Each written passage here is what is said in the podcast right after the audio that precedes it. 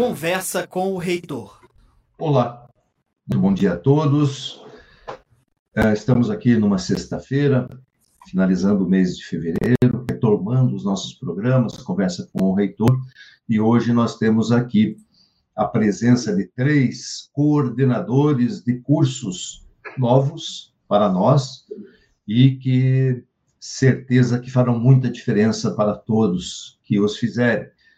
Bom dia, Everton. Bom dia, Bárbara, que nos organiza o programa. Bom dia, Norimar, André e Ederson. Vou abrir aqui o microfone. Primeiro, vamos começar pelo, em ordem aqui pelo Norimar, para que Olá. cumprimentem as nossas pessoas. Olá, Benhor, tudo bem? Olá, André, é, Everton. É, gostaria de dar um alô para todo mundo que está assistindo o programa aí, para passar algumas informações sobre esse curso novo que vai bombar, já está bombando. Legal. Aí, logo vocês vão passar informações aí, números, né? Afinal de contas, já estamos em fluxo aí, né? Temos muitos números legais aí. Olha lá, André. Microfone, André. Bom dia a todos, bom dia Benhur, Norimar, Ederson, Everton, prazer estar aqui com vocês, tem muita coisa legal para a gente conversar. Valeu. Ederson. Bom dia a todos, bom dia, professor Benhur, satisfação de participar aqui do programa. Então, vim aqui representar o curso de Engenharia Biomédica, também trocar uma ideia aí com o pessoal, né, falar sobre esse curso, esse novo curso da Uninter aí, um curso moderno, inovador, né, que veio para ajudar aí a preparar os profissionais para esse mercado aí da tecnologia de saúde. Muito bem. Então, vamos para, após as devidas apresentações, vamos conversar um pouco aí com os nossos coordenadores sobre eles, depois sobre os cursos e números, etc. Dorimar, o que, que você faz da vida, fez da vida, se for... O que, que eu fiz da vida? Experiência que... que você tem, quanto tempo... Eu vou ter que resumir Bem rapidinho. 40 anos de vida em pouco tempo. Mas, assim, eu sou arquiteto urbanista, formado pela Universidade Federal do Paraná. Trabalhei muito tempo aqui com grande arquiteto, Elkson Ribeiro Gomes. É, depois de cinco anos de formado, eu, é, eu fui para os Estados Unidos, no intercâmbio de Rotary, é, e lá consegui trabalhar com arquitetos e já emendei depois um, cinco anos trabalhando na Alemanha, no escritório da arquitetura, até é, ganhei um concurso para para aquele escritório, recebi uma premiação aqui nos anos 90 no Brasil, depois acabei voltando em 95 e montei a minha empresa, que eu tenho até hoje, trabalho com projetos, eu acho super importante a gente ter, além da parte acadêmica, o, né, o coordenador, o professor, ele ter a, a atividade profissional para ficar atualizado. É, em 2002, 2003, 2004, eu trabalhei na Federal como professor substituto, daí logo já emendei um, um mestrado em educação, também na Federal do Paraná, no setor de novas tecnologias, que sempre é o meu foco de interesse, a parte tecnológica na arquitetura. Depois disso, eu entrei numa outra instituição de ensino como professor, logo na sequência eu já fui coordenador daquele curso, depois passei para uma outra instituição e eu tive o prazer né, de ser convidado aqui, primeiro para gravar algumas aulas à, à distância, né, gravar as aulas para pós-graduação, e fiquei feliz com o convite para que eu pudesse, Benhor, né, montar esse curso que ainda não existe nessa modalidade, à distância, assim, da, do, do tamanho e da organização que tem. Eu agradeço essa oportunidade. Foi um desafio para mim, porque eu sei da, que a Uninter ela tem uma tradição na, na educação à distância. Então, só por isso eu aceitei, porque eu sabia que iria dar certo. Então, essa é uma oportunidade que eu estou aqui agradecendo pessoalmente. Isso eu acho que nós vamos trabalhar, já estamos trabalhando para fazer o melhor possível, até melhor que os cursos presenciais. A gente pode falar depois disso. Tá? Quantos anos aí levou essa, essa trajetória profissional aí depois da formação? É, levou. Olha, eu sou formado em 83, né? Então eu vou completar 40 anos de profissão e mas, assim, eu sou um cara super ativo, o arquiteto, ele, ele tem essa coisa, ele viveu o presente, sempre se renovando, é uma profissão que ela não é estática, você Nossa, não fica atrás de uma mesa né? o tempo inteiro, você, a, a vida muda, a, a, cultura, o contexto social, político, e a arquitetura muda, isso é uma das coisas que a gente ensina no curso, é, é que a arquitetura é fruto de um momento da, da sociedade. Não é simples, não são simplesmente casas. Espera, espera um pouquinho aí. Vamos, deixa isso para mais tarde aí. Vamos. Tá certo, aí você já volta com essas informações que são importantes aí. Legal. Conradini, André, você já estava trabalhando conosco, né, um bom tempo. Aí foi coordenar a área né, de agrobusiness, é isso? Exatamente, Benhor. É, são vários anos também, eu sou, eu sou engenheiro agrônomo, é, formado em 1987, são quase 35 anos de formado. Trabalhei ali um bom tempo na área das, das agrárias, né, como administrei fazenda, fui produtor rural, produzi no interior de São Paulo, é, fiz uma pós-graduação em cinema e TV, justamente porque eu fui trabalhar para o canal rural, e aí entram duas paixões da minha vida, a agronomia e a comunicação. Né? É, durante um bom tempo eu fiquei então na área da comunicação, mas nunca deixei de lado a, a, a parte do, do agro, né? sempre fazendo outras atividades do agro, até que surgiu essa oportunidade sensacional que a Uninter me deu de realizar esse sonho. A partir do momento que eu comecei a trabalhar com a comunicação, isso no início do século, é, final do século passado, início desse século, é, eu sempre tive em mente a possibilidade de criar cursos à distância na área do, do, do agrobusiness, né, do agronegócio. E isso veio, eu, eu vim construindo isso na, na minha mente, na, nos meus estudos ao longo dos anos, até que surgiu essa oportunidade.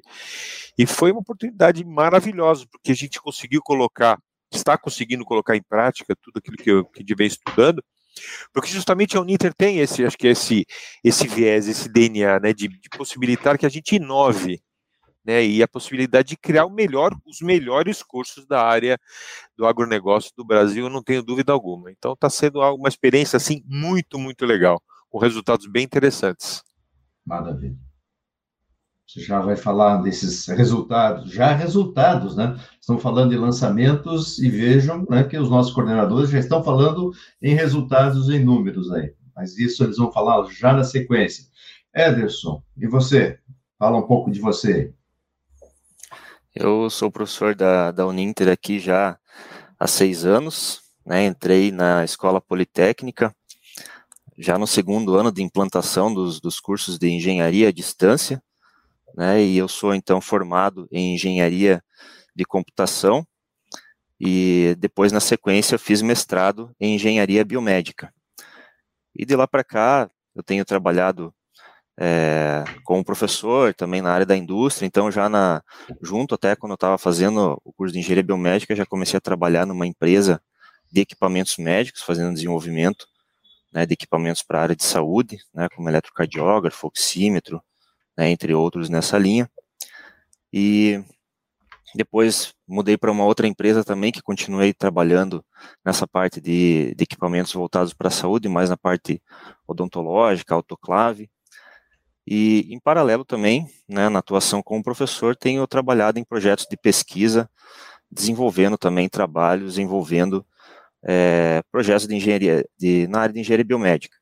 Então, se for contar aí, né, os trabalhos, né, que eu já fiz nessa área, né, dá para somar aí em torno de 15 anos de experiência, né, em projetos tanto na indústria quanto na, na área acadêmica, né, na área científica, né, em projetos voltados para a engenharia biomédica. Então, em torno de 15 anos de experiência em engenharia biomédica.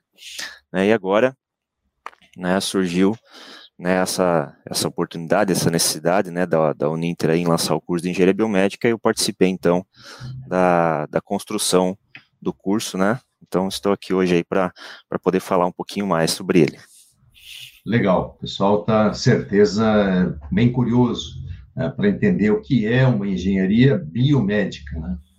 Mas é, é um curso que já existe, né, na verdade, já, já está né, em outras instituições, e é um curso com grande é, destaque né, em relação à somatória que ele traz para as nossas engenharias, aí, para a nossa escola politécnica. Muito bem, então vamos lá. Vamos é, começar aqui. É, vamos novamente né, começar com o Norimar. Deixa eu pegar minha colinha aqui, Norimar. Só um pouquinho. Não podem, na prova não pode ter cola. É, nada, não. O reitor pode tudo, né? Muito bem. Me diga uma coisa, é, é, quando nós, é, quando eu recebi a proposta, né, lá da, da, da escola, é, do Elton, né, da, da, escola de negócios, gestão e negócios, né, eu estranhei, né, falei, puta, mas arquitetura e urbanismo na escola de negócios, né, mas isso aí não devia estar na Politécnica, né, mas na verdade é, entendi depois né, que é, tem uma sinergia muito grande com os cursos de design, né, que existe né, uma, uma, sequência Sim. nessa formação. Então, a partir dali, beleza. Até porque Sim. arquitetura e urbanismo não faz parte mais do CREA há muito tempo, sei lá, 10 anos, quantos anos, mas tem o seu. É um curso independente, digamos assim, né? Eu entendo é porque... é um curso independente, né? Ele não é um curso assim, ele é uma. Hoje, no MEC, ele está dentro das ciências sociais. A arquitetura é uma, é uma profissão que lida com o homem. A, a técnica é apenas um aspecto da nossa profissão. Então, por isso, justamente, a gente se, se descolou da, da, engenharia, porque a engenharia ela complementa a arquitetura. Mas a arquitetura é essencialmente o homem, o espaço físico, o meio ambiente, é toda essa relação de como que as pessoas vivem nos lugares, onde elas trabalham, né, como a gente está aqui, cada um tem o seu local. O arquiteto lida com essas relações não é simplesmente o revestimento de, um, de uma parede que é importante para nós, mas sim como a pessoa, o ser humano vivencia todas essas relações, tanto no, no, no espaço privado como no espaço público. Né? Nós, temos, nós temos arquitetos e urbanistas. Então, o urbanismo ele se refere a toda aquela parte é, do planejamento das cidades, das ruas, das praças. Nós temos o projeto urbano. Então, me tire uma dúvida.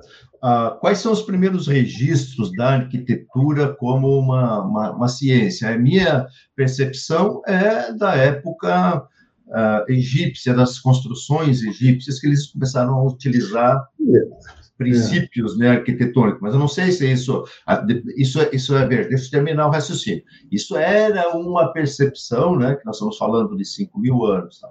Hoje já existem outros, né, outros achados arquitetônicos que levam até a 10 mil anos né, atrás. Sim. Então, já mudou um pouco essa referência, né? Porque... Não, existem... É, o que a gente considera arquitetura é, assim, é, é alguma edificação em que tem havido um, planeja, um certo planejamento.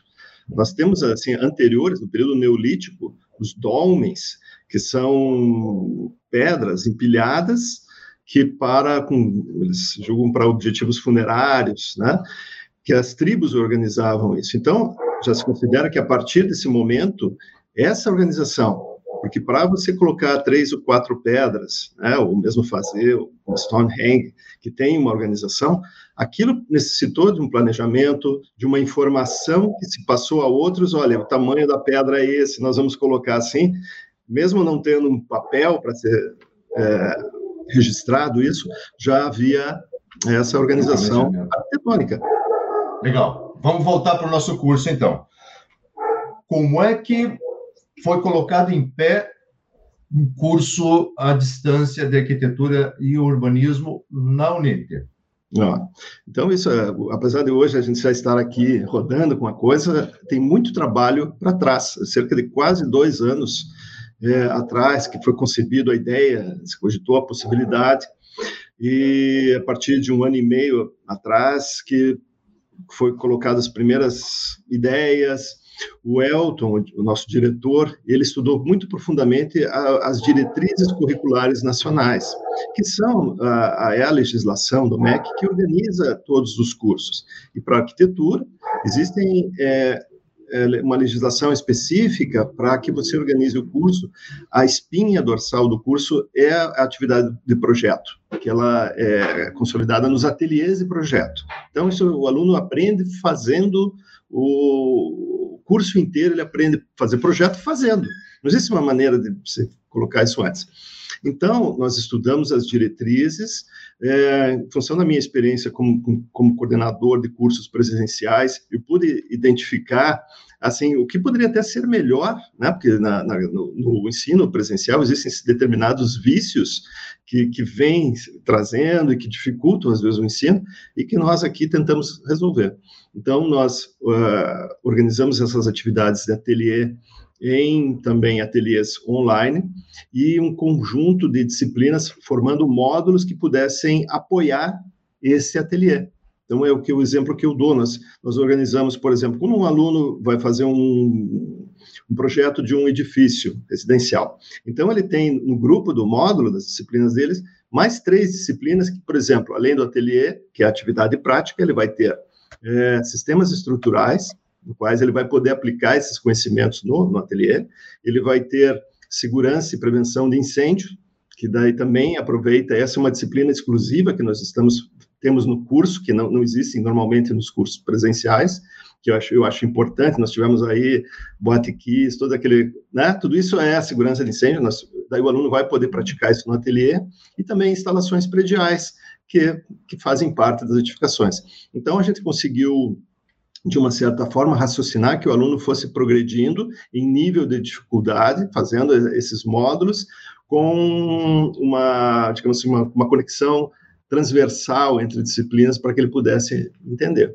Então, basicamente é isso, o curso é à distância, mas de forma alguma ele, ele tem algum pecado em relação ao curso presencial, pelo contrário, algumas vantagens. Né? Não sei se eu continuo agora falando, mas assim, se você tem mais alguma dúvida sobre isso, era... É, eu acho que é importante é, mencionar alguns detalhes, assim, né? Por exemplo, qual é a duração desse curso? Porque há, há um paradigma, né, na, na, na, na, educação à distância que sempre nos questionam, quem não conhece já, né, o processo, que muita coisa para nós já faz parte da paisagem, a gente nem liga para isso. Mas sempre me perguntam, quando eu converso em viagem, etc., ah, não, mas que legal, então eu posso fazer esse curso mais rápido? Eu falo, não, peraí curso é um curso como outro qualquer, tem o tempo né, certo. Então, é, fala um pouco sobre essas questões técnicas né, uhum. de duração, quem é esse, é, qual vai ser o título desse cara e é, como estão os números aí também das, das matrículas, né, em relação que se nós já estamos uhum. ofertando, uhum. já está em processo, já está sim, iniciando, sim. né? Isso. O, na verdade, os cursos eles têm uma, uma regulamentação de uma carga horária mínima para que eles sejam estabelecidos nas, nas, instituições. Então, a carga horária mínima para arquitetura são 3.200 horas. Nós temos 3.900 horas de disciplinas normais e graduações, além de outras né, é, disciplinas que vão em extensão, atividades complementares. É, o curso dura cinco anos. Não tem como fazer num período menor do que cinco anos, em qualquer instituição, certo? Você vai procurar um curso de arquitetura no mercado, ele dura cinco anos, porque é, é muito conteúdo. Nós temos muitas atribuições profissionais. E parece que ah, o arquiteto só faz projeto. Não, é, o projeto é uma parte das nossas atribuições. Como eu falei, nós trabalhamos com urbanismo, nós trabalhamos com patrimônio histórico. Só a parte de urbanismo, ela tem uma carga horária que que corresponde a mais ou menos um terço do curso, são disciplinas ligadas ao urbanismo. Nós podemos fazer laudo, nós podemos construir, até nós temos dois perfis que eu gostaria de falar depois. Então, o curso se estrutura em cinco anos, com disciplinas normais e graduações, disciplinas de extensão, né, atividades complementares e, e estágio supervisionado obrigatório. E nós vamos dividir em duas partes. Uma parte na obra, no terceiro ano, o, o nosso aluno vai para a obra, a gente vai obrigar ele a ir para a obra, entender como é que se constrói, porque a gente não projeta, não consegue projetar nada que você não entende como vai ser construído, e depois nós vamos ter um estágio é, no, na atividade de projeto nos escritórios, como é feito normalmente nos cursos de arquitetura. Então, ele se estrutura dentro disso. Então, não há como fazer em menos tempo. Aliás, até eu tenho tido, você falou em é, número de, de, alunos matriculados, nós já ultrapassamos 200 alunos em pouco mais de dois meses. Para você ter uma ideia, né, por dia são três ou quatro matriculados, eu tenho um monte de, de, alunos vindo de outras instituições. Aliás, é uma coisa que às vezes o aluno, por exemplo, está lá no último ano numa outra instituição, e ele vem para cá, ele acha que ele vai daí no mês seguinte, como ele só é. faltava o trabalho de conclusão do curso, ele vai conseguir se graduar. Infelizmente, essa notícia não pode, o curso ele tem que ser integralizado, a gente tem que montar todo o curso, chegar a ser reconhecido, só vai acontecer daqui a cinco anos, e aí ele vai poder se graduar. Então, essa é uma, uma notícia para os alunos que já estão cursando, mas para aqueles que estão iniciando, eles vão fazer o curso de uma maneira assim plena, né? Se eles forem acompanhar o nosso raciocínio, de como a gente estruturou o curso, com a lógica, ele vai ter plena capacidade de, de ser graduado. E, aliás, tem muitos alunos, até um, você falou do perfil de aluno, eu andei vendo um pouco, uh, eles, uh, a nossa faixa etária de alunos está uma média para cima dos 28, 30. Eu tenho um aluno com 61 anos de idade, matriculado lá. Então, assim, os alunos se sentem mais à vontade de fazer. Esse curso ele criou uma possibilidade de, de pessoas que nunca iriam fazer arquitetura, de repente fazer um sonho, porque ele não precisa sair da cidade onde ele está, né? Ele não precisa gastar um monte de dinheiro para ir numa capital para fazer o, o curso, né? E o, me diga uma coisa, a outra pergunta é exatamente isso, né? Como que você conseguiu estruturar esse curso lá junto com o Elton e, e, as equipes? Eu acredito que o pessoal né, que, que, já vinha trabalhando com os designers, os cursos de design também deve ter te ajudado, a colocar a parte prática em pé nos polos, porque esse curso vai ser ofertado é, de que forma nos polos? Tá? Todos os polos vão ter, poder ofertar? Como que vai funcionar isso? Sim, os polos, eles são polos de apoio presencial pra, para algumas atividades. A maior parte das atividades do curso, elas são feitas à distância, é, com os ateliês online, com grupos pequenos de, de, de, alunos, 15 alunos por turma, e os polos, eles vão ter laboratórios que podem prestar essa, essa, essa complementação. Então, a gente vai ter kits para que o aluno exercite nos polos algumas atividades, por exemplo, em, em sistemas estruturais, nós vamos disponibilizar nos polos kits é, para que o aluno possa montar. É um kit mola, né, que ele vai colocando ímãs e vai entendendo a noção da teoria das estruturas. Então, isso ele vai poder exercitar no polo.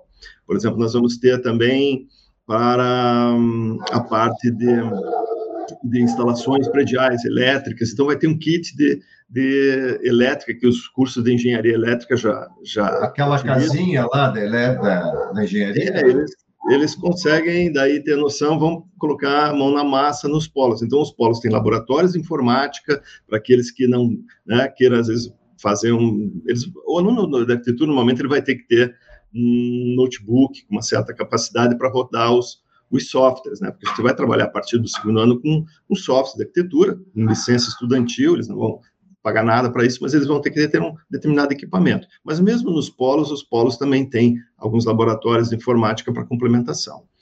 O aluno vai ter que fazer provas, assim como em outros cursos, ele tem algumas avaliações que ele vai ter que ir no polo para fazer, quando né, for liberado isso presencial, por enquanto existem essas provas estão sendo feitas online, mas o polo, então, ele serve para dar esse apoio administrativo e de algumas atividades. Por exemplo, aqui no futuro, TCC, eventualmente, pode ser feito uma apresentação no polo ou não. A gente ainda não decidiu isso, porque ainda tem muito tempo para fazer. Mas o polo, ele é uma estrutura que é administrativa, ele vai dar todo o apoio ao aluno para qualquer parte acadêmica, qualquer dúvida que ele tenha, e é a comunicação comigo com o coordenador do curso. Então, qualquer dúvida que seja levada ao polo já chega imediatamente para mim, eu já respondo e a gente consegue, assim, articular um grande número de alunos. Legal. É, a previsão, então, é que os polos, a rede toda oferte a arquitetura. Sim, é isso, sem né? problema nenhum. Eu tenho alunos, inclusive, eu na, na aula inaugural eu falei, eu agradeci ao Rômulo, em Macapá, a Pamela, em Bagé, no Rio Grande do Sul, que são 3.500 quilômetros de distância. Eu agradeci o Analdo, em Salvador, e o Vitor, na Brasileia, no Acre, a distância são 4.600 quilômetros. Então, eu falei, já, já somos o maior curso em abrangência, porque, é, porque o, o curso que consegue nesses quatro polos, isso é uma coisa muito bacana. A arquitetura vai deixar de ser uma, uma profissão de cidades, de elites, né, que possam pagar, para ser uma, uma profissão social, onde a gente tem a, qualquer pessoa vai poder fazer arquitetura e na, na, sua região, na sua cidade, ele vai poder construir ali uma cidade melhor, com as ideias, com toda a capacidade que o arquiteto tem de, de gerar soluções, né? Muitas vezes são outras profissões absorvem aquilo que a gente faz de uma maneira sem habilitação ou com pouca habilitação. Amadorismo, né? Diminui consideravelmente. É o resolve, né? Não, a gente tem essa é, a gente vai possibilitar isso, que as pessoas suas cidades elas levem o desenvolvimento ao país de uma maneira muito expressiva. É uma, é uma mudança de paradigma da profissão, eu diria até. Maravilha. Bom, Vai lembrando aí, qualquer coisa, depois você volta e complementa. Eu me empolgo aqui um mais. A, mais à frente aí. Você falou em aula inaugural, estamos tendo aula inaugural, como está funcionando essa questão?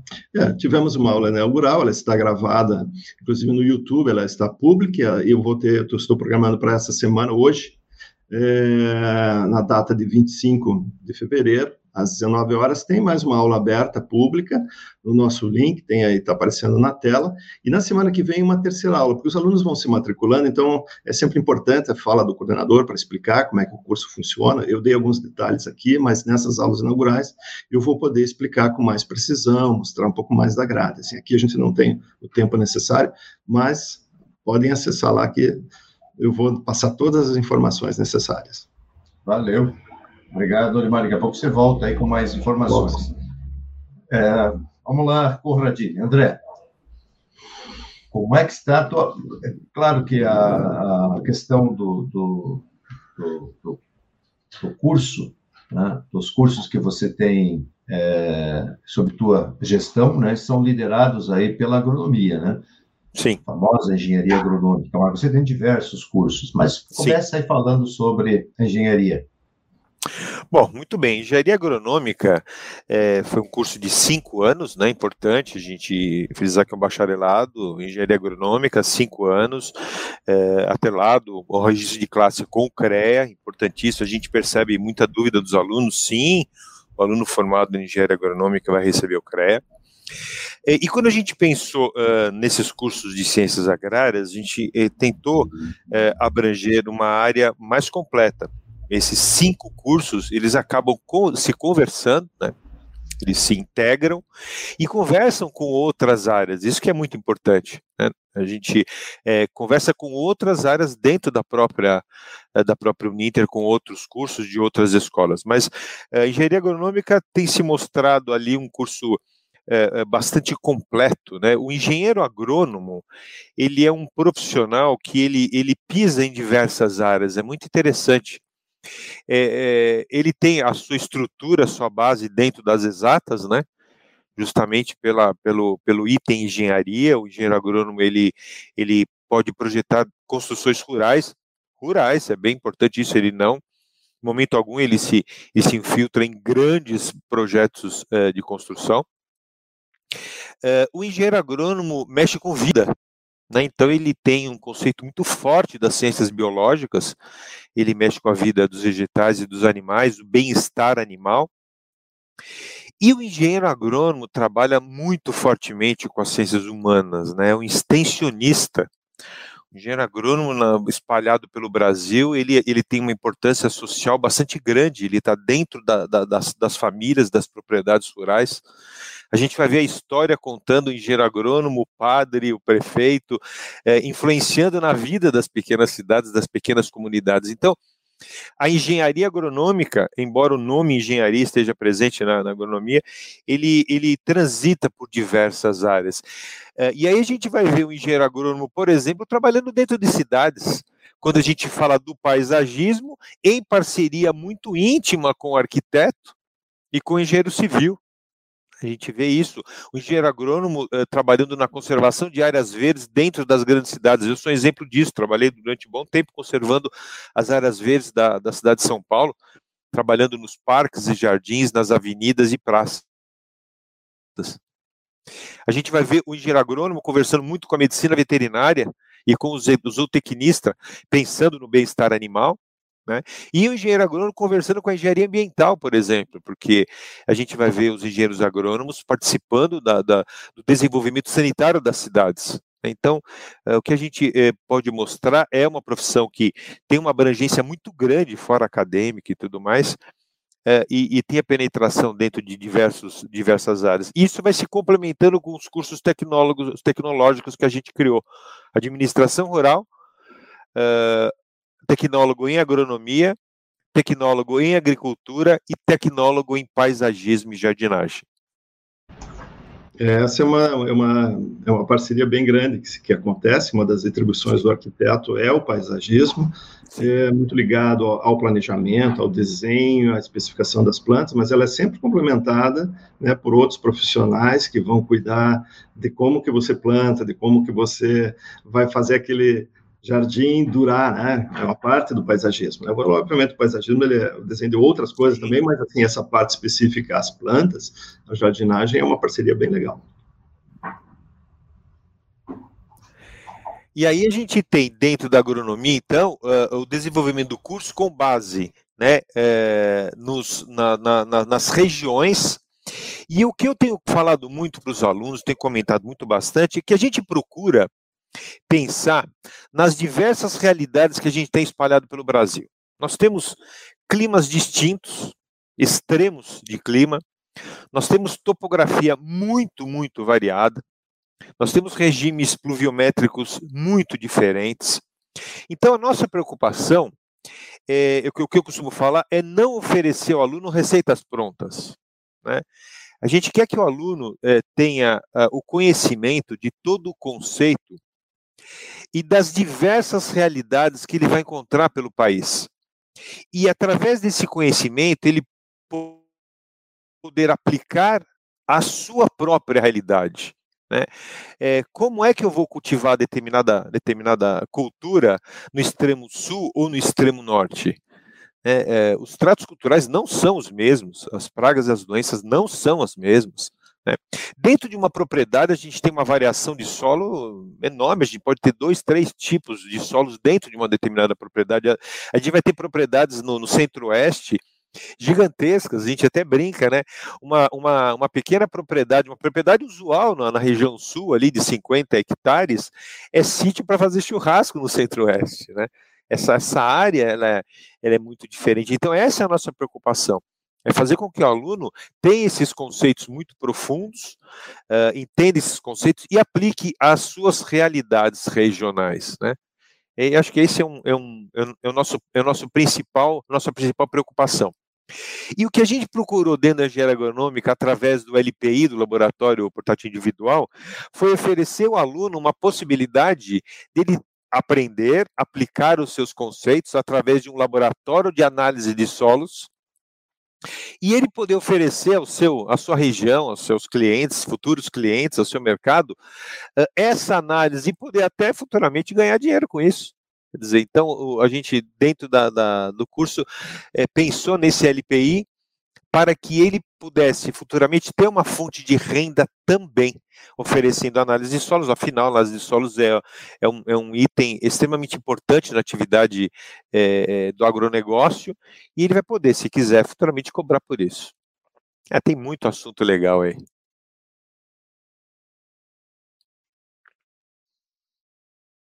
Deixa eu ativar meu som aqui. Legal. E você tem é, aí, né, partir da engenharia, claro, é uma proposta diferenciada. Inclusive, tem até vídeo para mostrar aí dessa proposta, né? acho que a Bárbara deve estar com. Depois nós vamos voltar para o Norimar, que acabamos passando batido lá, tem vídeo do Norimar também. Então, tá. será que a Bárbara consegue soltar aí a, o vídeo do,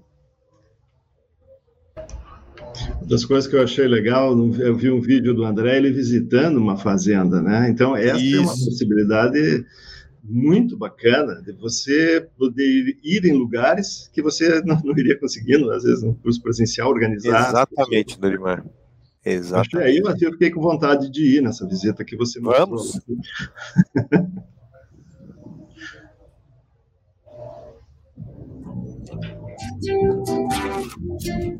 Olá, pessoal. Eu sou o professor André Corradini, coordenador dos cursos de Ciências Agrárias da Uninter.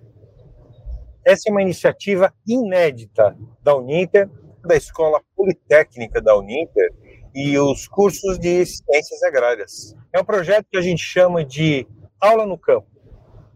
Durante alguns dias, a gente vai percorrer várias cidades de alguma região do Brasil. Vamos visitar profissionais específicos das ciências agrárias. Vamos conhecer as suas propriedades rurais, as suas atividades, como eles exercem a profissão de engenheiro agrônomo. vai ser uma experiência muito legal, porque cada um desses profissionais é, vai poder contar para nós como é a sua experiência e a sua atuação nos mais diferentes ramos do agronegócio. Estamos bastante animados, porque a gente vai poder passar para você, aluno, é, a realidade que cada região do país tem.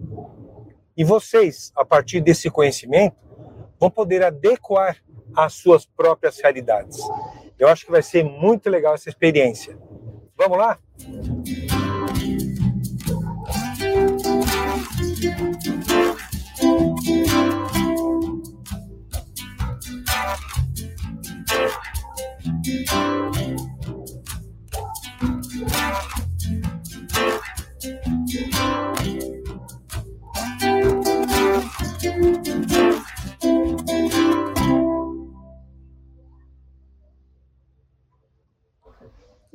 Pois é. É esse, esse, essa ideia do projeto Aula no Campo é justamente para isso, aquilo que o Norimar falou. É oferecer aos alunos é, é, é, essa, essa visão que a gente tem pelo Brasil inteiro. Nós tivemos, então, nós, a gente viajou pelo Vale do Paraíba, no sul do Rio de Janeiro, fomos para o sul de Santa Catarina, é, estamos trabalhando aqui na, na, na, Grande Curitiba, na região metropolitana. Estamos falando falando com diversos profissionais.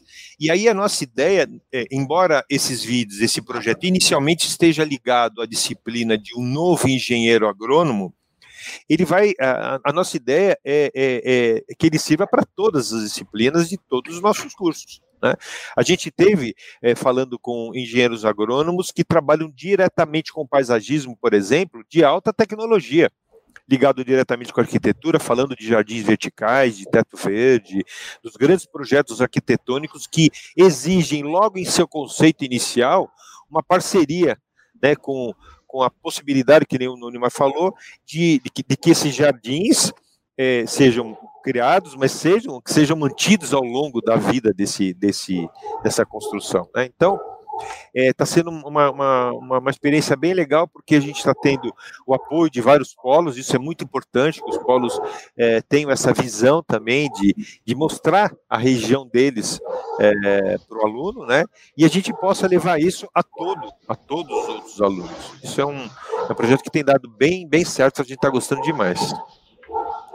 E, e tem se refletido também nas matrículas, né? A gente tá... Como é que estão essas matrículas aí? Então, nós com os cinco cursos, nós estamos passando já de 1.300, 1.400 alunos. Quer dizer, agronomia já passou de 600 alunos, tecnólogo em agronomia quase 500.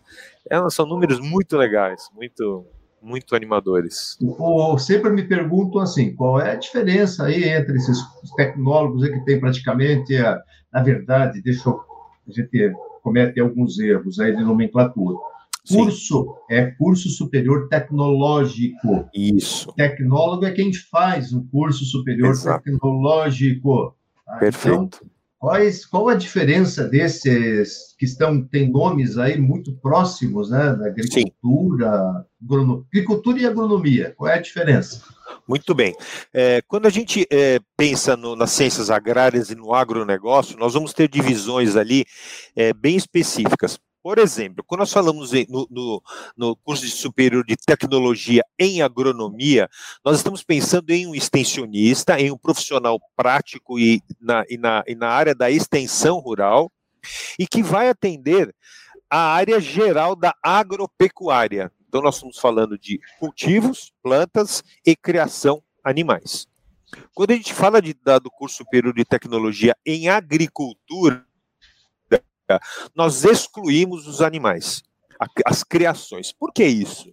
Porque em muitas regiões do país a gente não tem a criação uh, uh, de animais como uma, uma, uma atividade é, preponderante da, da região. É, são regiões em que se destacam mais a agricultura e a gente vê a necessidade de atender isso e atender essa, esse nicho. Então, o curso uh, de agricultura é justamente pensando no cultivo das plantas, é, olerícola, hortaliças, flores, frutas, uh, leguminosas e tudo mais. Profissional, por exemplo, de agricultura, grandes extensões, né, de, de plantações em Goiás, por exemplo. Perfeito. É, Mato Grosso já mescla um pouco, porque já começa a criar gado em grandes extensões para o norte do Mato Grosso, entrando na Amazônia, né? Exato. mais ou menos com esses, essas características aí que, que, é importante passar para os polos. Isso muitas vezes os polos têm é, dificuldade em entender para poder matricular, né, ou esclarecer Sim. as dúvidas dos alunos, né. Mas esse material já está pronto, já vi, já está já está divulgado aí, é mais para chamar atenção, né. E a gente tem micro-regiões com características bem específicas, voltadas muito fortemente. Por exemplo, nós tivemos ali no, no sul de Santa Catarina, no polo, nos polos ali. É, Sombrio. Sombrio, Jacinto Machado, Criciúma, Alice ali e Andréas, uhum. sensacionais. A gente vai ver uma produção muito forte ali de arroz, e a gente começa a ver a fruticultura entrando com toda a força, e a fruticultura tem uma característica que eu pessoalmente acredito, de levar as pequenas propriedades, levar ao cultivo familiar, de levar é, é, o desenvolvimento tec, técnico e tecnológico muito forte para essas regiões. Nós vimos a, o cultivo da pitaia e do maracujá ali na região de Jacinto Machado se desenvolvendo com uma força sensacional, com números de, de propriedades familiares, com números altamente técnicos e de altíssima pro, é, é, produtividade. É, testemunhei, vamos... né? Pode falar. Isso. Aí nós vamos ter o administração rural, né, o curso superior de tecnologia e administração rural, pensando na administração voltada para o agronegócio, administração de empresas rurais, de cooperativas, de empresas de comercialização, é, administração de propriedades rurais, né, é, de, de, de, projetos de é, alocação de cultivos e criações dentro de uma propriedade, e depois o curso superior tecnológico de paisagismo e jardinagem, que leva o agronegócio para as grandes cidades também, mas também pensando no paisagismo no meio rural. Essas são como diferentes. se integram né, as profissões. Isso é, isso é uma, uma escola para nós, né, que atuamos no Brasil inteiro, né, como o próprio Norimar colocou, a questão de ter alunos dos extremos, né, norte, sul, leste e oeste, e nós temos que entender isso. Né? A, a Uninter, é, abrindo parênteses aqui, leva uma grande vantagem sobre as demais, levou, né, durante um bom tempo, hoje talvez isso já não seja mais tão verdade, mas no início levou muita vantagem, porque nós como faculdade pequena, tínhamos um curso de graduação à distância na área é, da educação, que era a pedagogia, e nove cursos tecnológicos na FATEC. Né? E fomos, durante muito tempo, nós fomos aí páreo, disputando o mercado com grandes universidades que já tinham autonomia para lançar cursos né, há muito tempo. E nós brigávamos aí pelo mercado com unhas e dentes e como que nós conseguíamos concorrer? Claro, produzindo materiais com qualidade, cada vez melhor, né? é, e aulas né, também mais aperfeiçoadas, os nossos livros, é, tínhamos um ambiente virtual de aprendizagem meio ruinzinho na época, até que foi desenvolvido aí pelo Marco Eleutério, a equipe dele, o Univirtus, que passou a ser uma ferramenta fantástica de apoio, mas com poucas ferramentas, né, com poucas, pouca estrutura, é, nós brigamos com os grandes porque nós conhecíamos o Brasil. Nós conhecíamos a realidade do Brasil porque nós viajávamos pelo IBPEX, lecionando em curso de pós-graduação nas mais diferentes áreas do Brasil. Quando eu pensava, por exemplo, em Mato Grosso, né? pensava em Mato Grosso, disse, puxa, mas lá Mato Grossense, as pessoas, como é que são e tal, como que elas seriam, né? E a gente não tinha essa percepção do interior, né? porque a gente não trabalha só com a capital. E quando eu estive no norte, né, da, da, região do Mato, do estado do Mato Grosso, fui ver que aquilo era colonizado 100% por pessoas do sul. Quando eu cheguei lá para dar aula de pós-graduação, eu vi um monte de gente lá de bermuda, com as pernas brancas na sala de aula, né, aqueles italianos. Nossa, que, que, que diferença né, do modelo mental que eu tinha. Disse, Poxa, mas Mato Grosso não ter uma, um povo né, diferente, como é o interior da Bahia, tal, que na Bahia já não ocorre tanto isso. No interior já tem um povo característico, né, o baiano é mais característico é, mas nas regiões que foram colonizadas por agricultores, né, agricultores, que teve essa, esse fluxo que subiu do Rio Grande do Sul passando por, pelo oeste de Santa Catarina, o norte e oeste do Paraná, indo para o Mato Grosso, chegando na Amazônia. Né? Esse, esse agricultor é um agricultor é, com origem europeia, né? italiano, alemão, enfim. E, e, nós fomos conhecer, então, essas pessoas, né? As diferentes pessoas, diferente, esse diferente Brasil que existe aí no, no interior. E nós, quando nós falávamos sobre como desenvolver um modelo de aprendizagem, a gente pensava assim, ó, peraí, vamos, vamos pensar aqui que nós vamos ter alunos aí que são agricultores, é pessoal que pega no cabo da enxada, é pessoal que tem mão dura, que não consegue ir para um computador e teclar e com velocidade. Nós temos que preparar materiais para esse pessoal também. E com isso nós fomos aperfeiçoando muito né, o, o, nosso modelo de EAD. Mas, é, e sempre pensamos em atender as mais diferentes pessoas do Brasil com diferentes formas de oferta de conteúdos e tecnologias, etc. Claro que isso foi melhorando bastante. O perfil continua o mesmo, né? na faixa dos 30 anos, adulto, já está fora dos bancos escolares há 10, 12 anos, está no mercado de trabalho, mais de 90% dos nossos alunos trabalham. Enfim, esse é o, é o, é o perfil do aluno que nós precisamos que atender está baixando em alguns cursos a faixa etária, né? agora, principalmente em função da pandemia, está baixando bastante. O, temos bastante, tem aí saiu o censo do INEP de 2020, já mostrando né, a grande diferença das matrículas iniciais os cursos à distância que cresceram enormemente, enquanto os presenciais caíram, e isso vai continuar. Continuou acontecendo em 2021 e intensificou em 2022. Bom, vamos lá para o Ederson. Abriu o microfone aí, Ederson. Vamos falar então sobre engenharia biomédica. Ok, vamos é lá. Curso, Edson?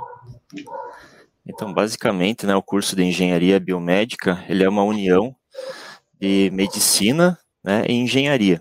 Então, o curso de, bio, de engenharia biomédica ele aborda, ele é um curso de engenharia, né, né? A gente não pode esquecer que ele é um curso de engenharia, mas ele traz junto, né, toda a bagagem das disciplinas da área de saúde, né, para preparar esse profissional da engenharia, né, para desenvolver equipamentos médicos, para atuar em hospitais, numa área chamada de engenharia clínica, né, em que ele vai cuidar do, do que a gente chama de parque tecnológico, né, do, do, do hospital, né, ele vai é, cuidar da manutenção dos equipamentos, calibração, cuidar para que aqueles equipamentos estejam é, fazendo as medições corretas, né, dando as informações corretas, né, dos, dos pacientes que estão ali sob monitoramento, sob tratamento, né, e também atuar em, em diversas áreas aí da, da indústria, né, no, no, projeto de equipamentos, na parte de laboratórios de pesquisa, na parte de laboratório de teste.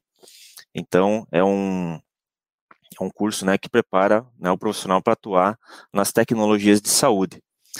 Mas eu gostaria de, de, de, compartilhar aqui um pouquinho, professor, da história da Uninter na engenharia biomédica. Apesar de a gente estar tá começando o curso esse ano, né? Eu tenho um pouquinho de história aí, posso falar rapidamente aí? Então eu entrei na, na Uninter em 2016 e em 2017 eu já parece que, né, eu posso dizer que a engenharia biomédica está no, no, meu sangue, digamos assim, né? Então, lá em 2017, eu já fiz algumas matérias ali que até foram publicadas pela Uninter ali, falando sobre tecnologia a favor da saúde. Eu também trabalhava com é, projetos de PBL com os alunos da engenharia de computação. Então, lá em. E eu tenho trabalhado forte também nessa parte de pesquisa e publicações científicas, né? Então, lá em 2017, né, eu já desenvolvi um trabalho com os alunos da engenharia de computação, é, que foi para avaliar a medição da frequência cardíaca por meio de aplicativos em smartphones. Então, foi publicado no Enfoque, né, que é o nosso evento né, de iniciação científica. Em 2018 também continuei com mais uma proposta lá de, de projeto né, dentro dessa área. 2019, então não vou falar de cada um, né, mas só para exemplificar, o de 2019 foi um trabalho interessante que os alunos fizeram um jogo de memória né, para auxílio a pessoas com dificuldade de memória e Alzheimer. Então, esse curso dentro da, do PBL também de engenharia de computação. E depois, mais para frente, esses alunos que, que, que trabalharam comigo no PBL, né, eles me procuraram para orientar o TCC deles. Então, ano passado, né, orientei dois trabalhos de conclusão de curso. É, então, um que foi, o pessoal desenvolveu lá um sistema de oximetria de, e, medição de é, eletro, eletrocardiograma, né, o batimento cardíaco, e um outro projeto de TCC da computação, que eles desenvolveram ali um braço robótico que, que faz a linguagem de Libras, né, a linguagem de sinais para auxiliar na aprendizagem de Libras. Então, mesmo não tendo curso de engenharia biomédica na Uninter, né, dentro do curso de engenharia de computação eu tenho fomentado essa área aí dentro da, da área de pesquisa, né. E agora, então, com o curso de engenharia biomédica, eu também propus esse ano um projeto de pesquisa específico de engenharia biomédica. E daí é um, um projeto que já foi bem aceito pelo pessoal, inclusive já está já atingiu o número máximo de alunos aí na, né, nas inscrições aí para o pro projeto de, de, alunos voluntários, né, então está sendo bem bacana, o pessoal gosta muito dessa área, né, o pessoal se engaja nessa área da engenharia biomédica. E falando então um pouco mais sobre o curso, né, o nosso curso aí da, da Uninter, ele é um curso de engenharia, né, tem cinco anos, né, um curso de cinco anos, ele como ele, ele traz o um know-how, né, digamos assim, das engenharias, né, da Uninter, né, sendo que a gente já tem aí uma, uma tradição, né, de, um, de cursos de qualidade, né, inclusive é, que receberam aí, já foram avaliados, né, pelo MEC, receberam nota máxima, né, receberam nota 5, né, nos cursos à distância, e o curso de engenharia biomédica, então, está sendo ofertado em todos os polos do Brasil, que também já, já ofertam os demais cursos de engenharia. Então, não são todos os polos da Uninter, né, mas são em torno de 450 polos no Brasil inteiro, né, oferecendo o curso de engenharia biomédica. E daí esse curso ele também conta com laboratórios portáteis individuais. Então são três laboratórios portáteis que os alunos recebem ao longo do curso. Então eles vão receber o primeiro no segundo ano, o segundo no terceiro e o terceiro kit no quarto ano. Sendo que os dois primeiros, eles são os mesmos dos cursos de engenharia de computação e engenharia elétrica, né, que são chamados o primeiro ali Thomas Edison e o segundo George Bully. Então, porque esses cursos eles têm uma certa similaridade na sua no seu início, né? Então são disciplinas da área de, de eletrônica, né, que, que, que, utilizam esses kits, né, da parte de física também. Mas além dos kits que o aluno recebe né, em casa, ao longo do curso, ele também tem os laboratórios no polo. Né, então, por que, que esse curso ele é ofertado só nos polos que já trabalham com engenharia? Porque os polos também têm laboratórios específicos de engenharia, né, e, e, e esses laboratórios, então, vão ser utilizados também pelos alunos da engenharia biomédica. É, um detalhe interessante também, né, sobre a profissão e sobre o momento, né, que o curso está sendo lançado pela, pela Uninter, né, então é um curso é, relativamente novo, né, ele começou ali no, nos anos 2000, né, então tá, tem 20 anos aí que existe a graduação, pouco mais de 20 anos aí, né, que existe a graduação em engenharia biomédica no Brasil, mas é uma profissão que já existe como pós-graduação, né, já desde a década de 70. E então, o, mas é uma, mas tem sido uma luta, né? Tem sido uma luta para é, colocar né, essa profissão é, no mercado e a e, o, e o e o, o CBO, né, que é a, a ocupação, né, do engenheiro biomédico, ele recebeu o, o seu número, né, CBO, no, agora no final do ano passado, né. Classificação brasileira de Classificação Brasileira de Ocupações, né? De ocupações, que é, uma, um, é do Ministério do Trabalho, né? Ministério do Trabalho, exatamente. Define lá as profissões. Isso. Então, o curso ele já está regulamentado no, no CREA, né, desde 2008, né, já, os profissionais já têm o seu registro, né, no CREA, desde 2008, e, e depois teve uma resolução específica, né, do CREA, que foi em 2018, também não é, é, é recente, né, que, é, que então estabelece aí né a, a, os detalhes aí da profissão né do engenheiro dos engenheiros biomédicos e, e agora então com a inclusão do dessa profissão no, no CBO né é, para vem para fomentar ainda mais a, a profissão no Brasil. E se a gente for avaliar os números também da engenharia biomédica, né, eu consultei ontem ali no CREA, até hoje, né, depois de 20 anos, nós temos 513 profissionais registrados no CREA. Então ainda no é muito Paraná pouco, ou né? Brasil isso? No Brasil, no Brasil. Brasil. Exatamente. São poucos, né? São poucos. A primeira e... formatura nós já vamos superar isso. É, vamos ver. então eu, eu tenho essa visão, né? Então, de, de, de, de egressos, né, de engenharia biomédica, o número é próximo de mil, né, mas registrados no CREA, 513, né, pela consulta. E então a Uninter tem um grande potencial, né, no Brasil aí, democratizando, né, o ensino da engenharia biomédica a partir desse ano, né, e conforme até o, o professor aí já teve essa visão, né, eu imagino também que daqui cinco anos, né, a gente vai estar tá colocando né, bem mais profissionais no mercado, e, e, é um mercado que precisa, né, avaliando outros números também, né, como são poucos profissionais, vamos analisar quantos estabelecimentos que precisam desses profissionais no Brasil.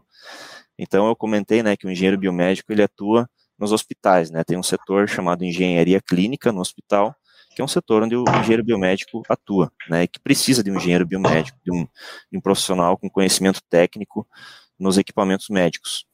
E o Brasil tem em torno de 6.500 hospitais. Então, só de hospitais, né, já está faltando mão de obra, né, para esses hospitais. Daí mais que, as empresas, mais, mais as empresas que produzem, que estão nessa linha também, né? Exatamente, né? Tem, tem muita tecnologia tem a... que vai ser. Eu sei, deixa eu te, te, te, dar uma de Faustão, te interromper um pouco. Claro. eu lembro que quando no início da, da pandemia, oh, vou falar duas coisas aí do nosso mantenedor, do professor Pickler, né? professor Wilson Pickler. Primeiro, no início da, da, da pandemia, quando ele encomendou aí um estudo de respirador, né? Para a, os nossos engenheiros aí. Eu acho que você fez parte desse trabalho também, né?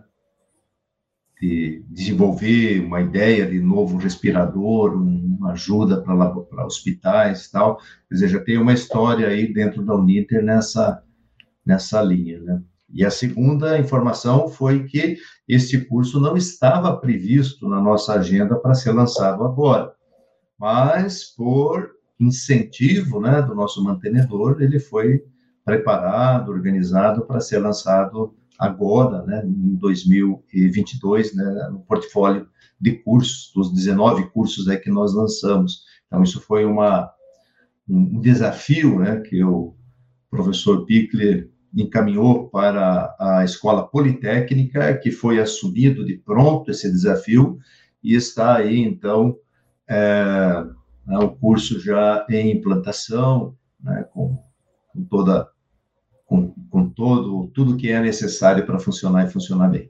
É isso, né, Ederson? Exatamente. É, inclusive, essa área né, de, de equipamentos tecnologia ficou muito em em voga com a pandemia, né? Então o pessoal identificou, né, no início da pandemia essa questão da necessidade dos respiradores, né, ou, do, ou ventiladores pulmonares, que é o nome mais correto, mas o pessoal Isso. chama de respirador. É. Então, a, é, então houve aí uma um mutirão, digamos assim, né, de todas as instituições de ensino do Brasil, né, que, que atuam não só com engenharia biomédica, mas também com engenharia elétrica, engenharia de computação, então foi, fora, houve uma mobilização né, dos profissionais justamente pela falta do próprio engenheiro biomédico aí, né? né pelo que, né, pelos números que a gente tem aí, claro, não tem o suficiente. Então, é, mas assim como eu, né, que fiz engenharia de computação e depois um mestrado em engenharia biomédica, outros profissionais também, né, seja da computação, seja da elétrica, de outras engenharias, né, acabam indo para enveredando, né, digamos assim, né, para essa área, né, da engenharia biomédica, né, na, de repente na pós-graduação, ou mesmo até dentro da graduação já desenvolvendo alguns projetos de pesquisa nessa área, gostando dessa área. Então, mas a engenharia biomédica tem muito para crescer no Brasil, né, e principalmente porque nos últimos anos, né, as empresas de tecnologia em saúde têm, têm crescido muito, né, tem aumentado o número de empresas, né, inclusive vai ser um próximo tema aí né, do, do, evento da Uninter falar sobre empresas né, de tecnologias health techs, né, tecnologias em saúde. E então é um momento assim que foi uma ideia do professor Wilson Pickler realmente no momento certo, né, no momento em que a, a tecnologia em saúde, né, tá, tá, tá sendo vista, né, como uma necessidade cada vez maior e é crescente, né.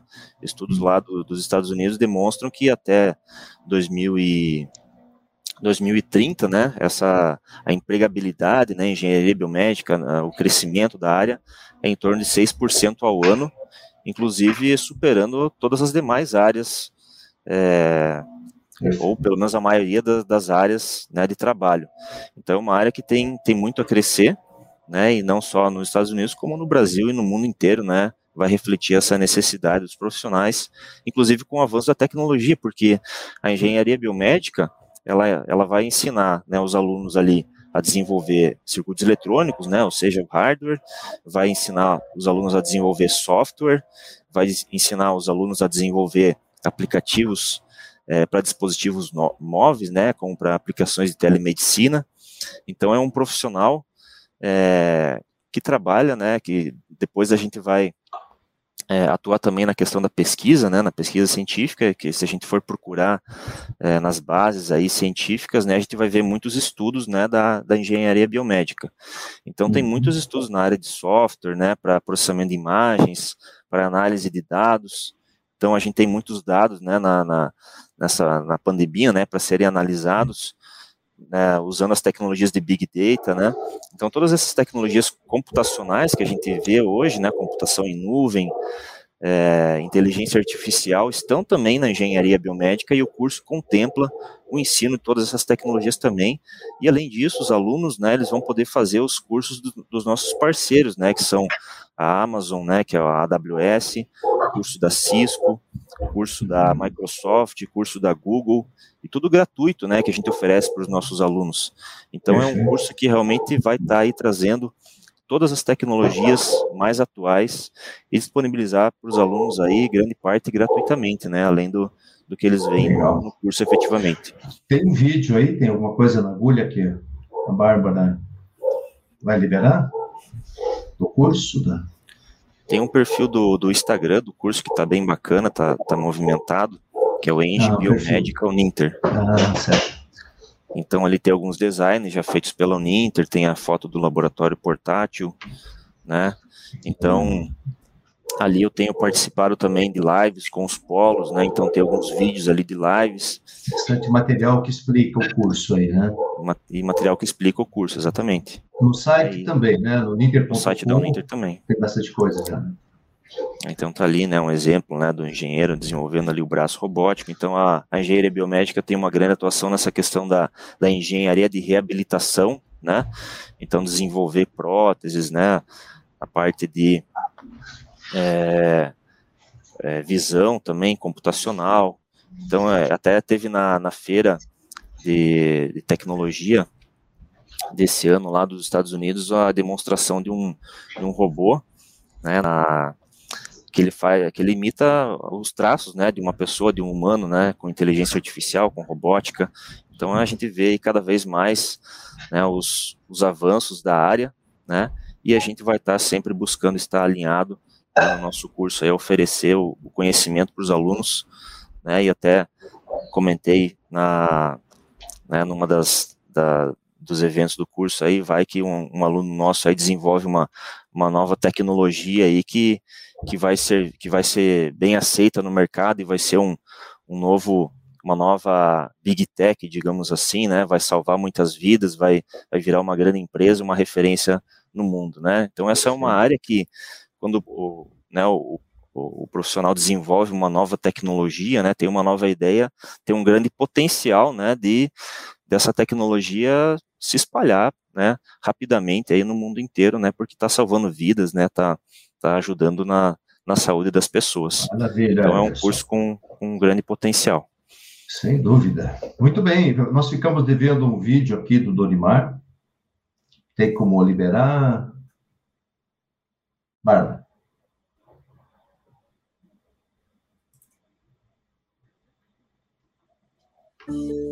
O caminho profissional na arquitetura depende de decisões ainda durante a graduação diferentes locais de trabalho exigem diferentes qualificações. Em determinadas regiões, Além do projeto, o arquiteto também tem de fazer a execução da obra, pela falta de profissionais qualificados. No curso de Arquitetura e Urbanismo da Uninter, disciplinas eletivas possibilitam a criação de dois perfis profissionais: o de arquiteto construtor e o de arquiteto de interiores, os setores com maiores demandas. Essas disciplinas darão ao arquiteto condições de fazer a obra toda, do projeto à construção. Já a área de projetos de interiores é uma especialização em si. Disciplinas garantem maior especialização nessa área, inclusive para reforma e retrofit e gerenciamento de equipes. Preservação e restauro do patrimônio histórico é outro campo de atuação dos arquitetos. No Brasil, o restauro em muitas cidades e centros históricos requer conhecimento específico. O paisagismo é mais uma área de atuação. Compreende planejamento e execução. Já o urbanismo, outra qualificação dos arquitetos, compreende projeto e o planejamento urbano. O campo de trabalho é grande, pois no Brasil muitos municípios ainda precisam desenvolver seus planos diretores. A formação depende do estudante e, para ajudá-lo, a Uninter conta ainda com cursos de pós-graduação para complementar a formação profissional.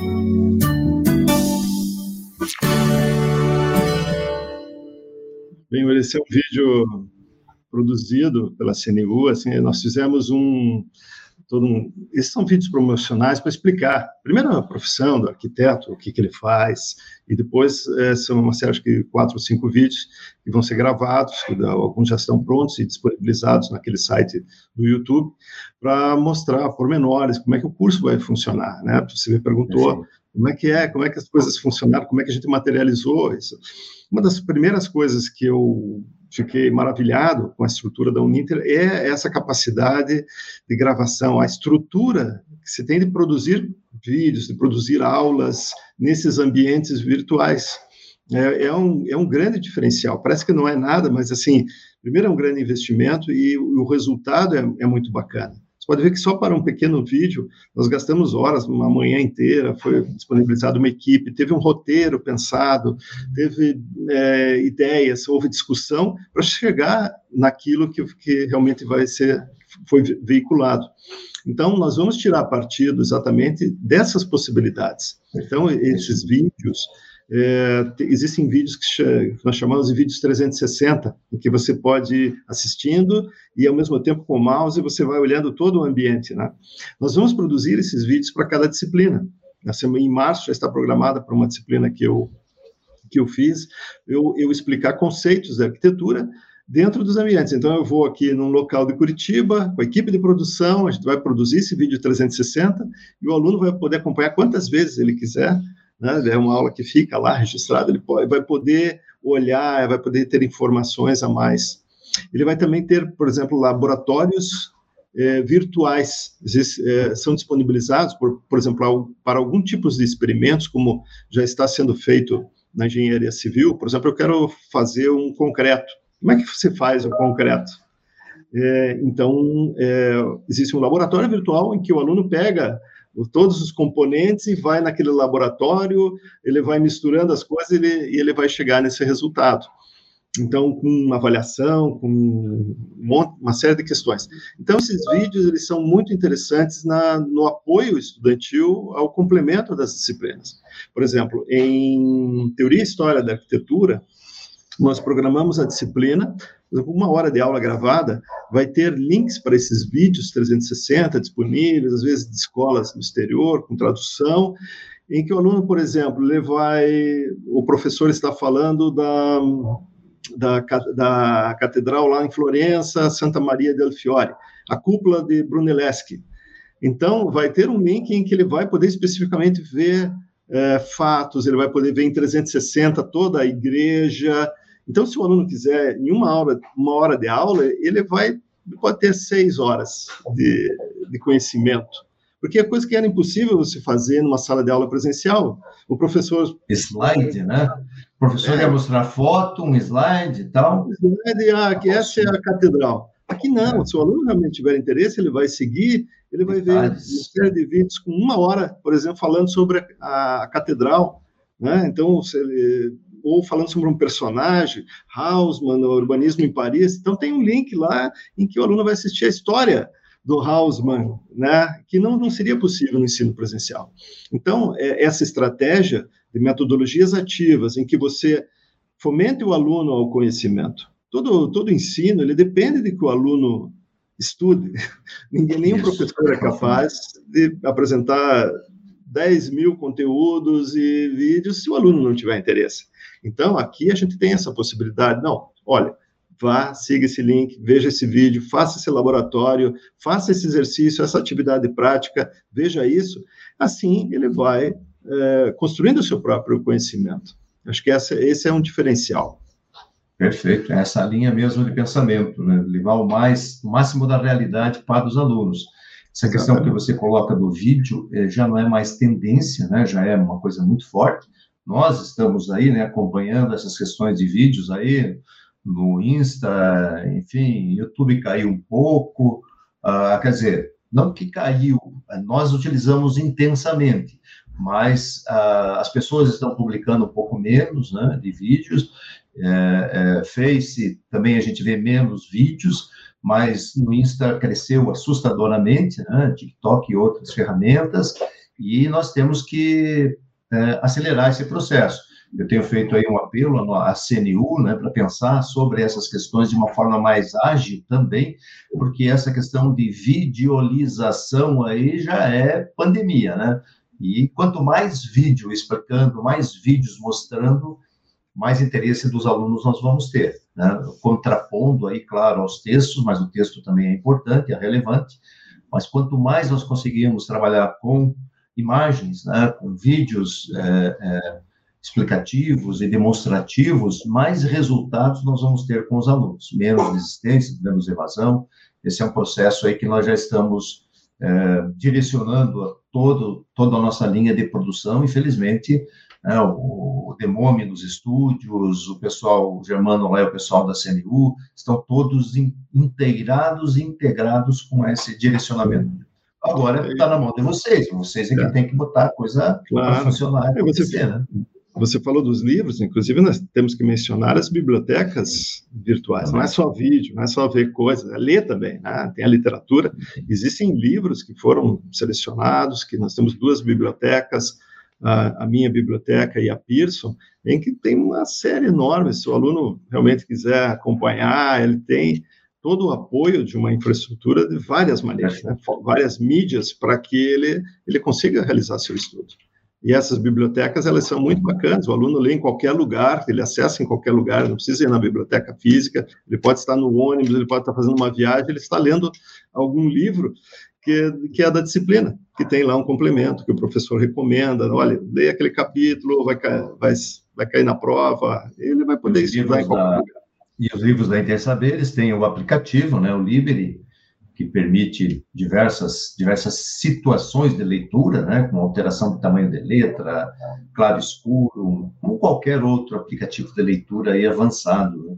Então, estamos nessa linha aí, de fato, bem lembrado por você, é, é, é, a questão de vídeos, materiais, as aulas, a rota de aprendizagem, os livros, é, o ambiente virtual de aprendizagem, o Univirtus, que é uma, uma das melhores ferramentas que existem, né, de apoio à aprendizagem e de comunicação com os alunos, enfim, uh, isso é a educação à distância avançada, né, com grande qualidade. Do o Corradini, lembrou de alguma coisa? Ou senão já vai dizendo tchau aí para o pessoal, que já estamos com uma hora e 13 minutos de programa, já está ficando longo. Não, eu acho que é só é, reforçar que o agronegócio não é mais, não é uma promessa há muitos anos no Brasil, né? É uma realidade. Ele sustenta o nosso, o nosso PIB já há muitos e muitos anos e é uma área que, que ela, ela é cada vez maior. Então a gente vai ter a necessidade de profissionais em diversos, em diversos é, segmentos do agronegócio. E é isso que a gente quer oferecer para os nossos alunos. Muito obrigado pela, pela oportunidade e dizer que nós estamos à disposição né, para cada vez mais aprimorar e desenvolver e oferecer ao aluno as melhores condições possíveis para ele estudar. Obrigado. Valeu. Lorimar, dizendo tchau. Agradeço, agradeço a oportunidade, Benhur, e agradeço a todos aqui os colegas e também aqueles que estão assistindo, convidando para conhecer o canal e mais informações sobre o curso. Muito obrigado. Ederson. Obrigado pela oportunidade, professor Benhur, obrigado a todos que estão é, acompanhando, estão né, assistindo e me coloco também à disposição aí para tirar dúvidas, podem entrar em contato lá pelo próprio Instagram também do, do curso, né, para tirar dúvidas, quem tiver interesse, né, fico aí à disposição. Maravilha. Parabéns aí ao trabalho né, dos três, né, André, Norimar e Ederson, excelentes, né, no sentido de qualidade e de comprometimento aí com o melhor nível de formação aí dos nossos, dos nossos alunos. Né.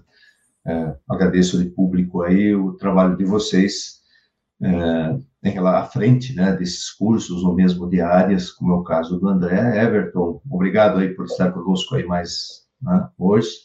Bárbara, e também pela organização do programa. É, desejo a todos aí um excelente final de semana, fiquem com Deus e sexta-feira que vem nós estaremos por aqui novamente. Forte abraço a todos.